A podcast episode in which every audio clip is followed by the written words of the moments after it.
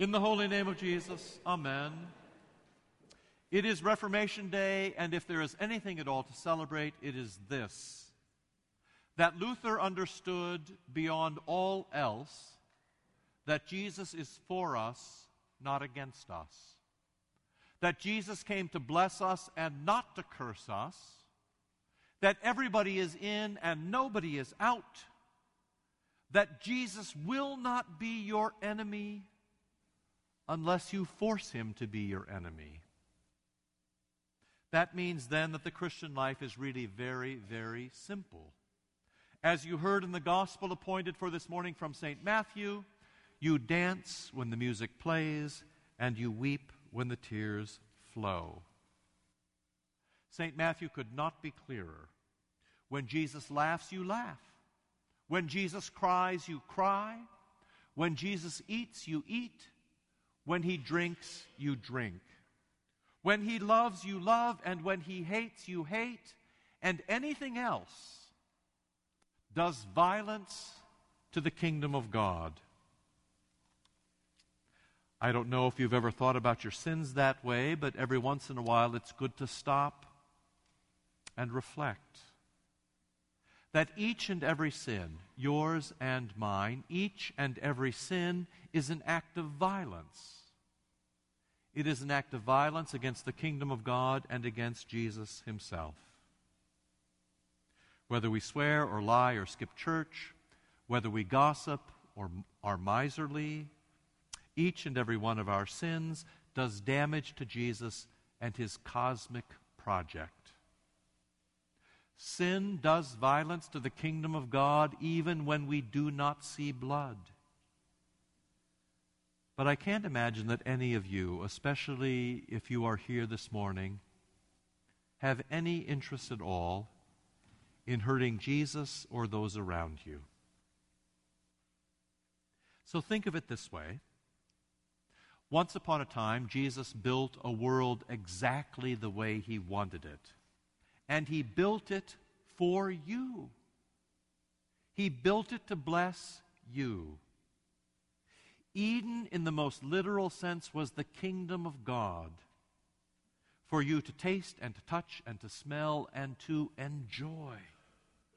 In Eden, when Jesus played, they all played. When Jesus sang, they sang. When Jesus danced, they danced.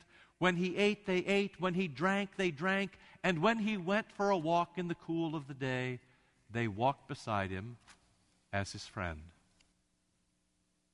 They were playmates together in peace, in Eden, and it was the perfect community. It was, in every sense, paradise. Then came that day of violence when Adam and Eve took the garden by force. At the end of that day, they all wept Jesus and Adam and Eve. But they no longer wept in harmony. Jesus wept because the world he had created had been ruined. And Adam and Eve wept because they had ruined themselves. In each one of us, in our conscience, we have the memory of what once was. That memory is so pleasant that we constantly want to fix what's wrong in us and go home. It's a very, very good impulse, but it never really works. The history of the world can be written as giving it a try. Once in Babel, there was a tower built to heaven. Once the children of Israel built a golden calf and worshiped it. Once you could buy an indulgence and pay your way to heaven, or so it was said. But none of that ever really worked. That is a history of violence done against Jesus and his kingdom. And all those sins, all those very strange things, those do violence to us as well. It's really important for us to understand that our sins deform us. They ruin us. They make us less than human, less than we were meant to be. They ruin our sense of right and wrong. They break our moral compass. They leave us restless and useless and unsatisfied. And they kill any hint of community, any hope of having Eden again here on earth. Left to ourselves, we are done for. And then today in the gospel comes Jesus, fulfilling the law and the prophets, humming a tune that sounds vaguely familiar, one that reminds us of Eden, giving himself, as he says, to anyone who has a pair of ears to hear. Once again, his voice beckons I love you, come to me. I'm playing, you should play. I'm singing, you should sing. I'm dancing, you should dance. I'm eating, I'm drinking. You should eat and drink. Follow me, be my friend, come home. Jesus tells us that there will always be those, even inside the church, who refuse to play.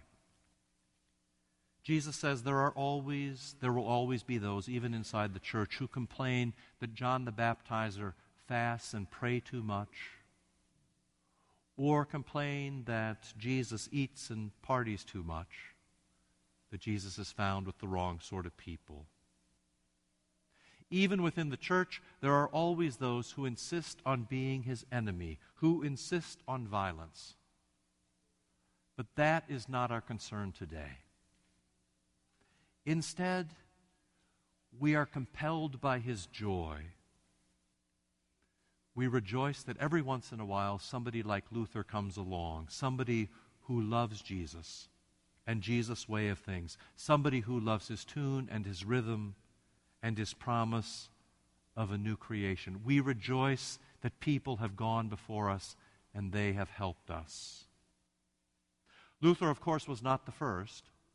There was Paul and the apostles and Ambrose and Gregory, Athanasius and Bernard, Aquinas and Augustine, Benedict, all the spiritual fathers, and the spiritual mothers too, who have helped us on our way. Luther wasn't the last, but he is ours. And we, and very much of the Church Catholic, call him Father. And that, you see, is how community works. That we all together follow Jesus and we are grateful for those who've gone before us, and that is the reason we celebrate a Reformation Day. So, Reformation Day runs against anybody, and especially anybody in the church, who would spend their day sad or sulking or doing violence to the kingdom. But primarily, it is gratitude for those who have gone before us. And this day for us, especially for Luther, who taught us to stay near the font and near the altar, to rejoice in the office of the keys and the Word of God in Scripture, who taught us grace alone and faith alone in Christ alone, who taught us to love what Jesus loves and hate what Jesus hates, to sing as he sings and dance as he dances to eat and to drink as he eats and drinks, especially this morning in his Holy Eucharist, the center of our lives. We rejoice in those who taught us to dance when the music plays and weep when the tears flow, to live in the image of Christ, to be pressed into his holiness and follow him home. That is a real reformation. That is a change that saves, all because Jesus came to bless and not to curse. Because everybody's in and nobody's out. Because Jesus is always for us and he never is against us. That is a real reformation. In the holy name of Jesus, amen.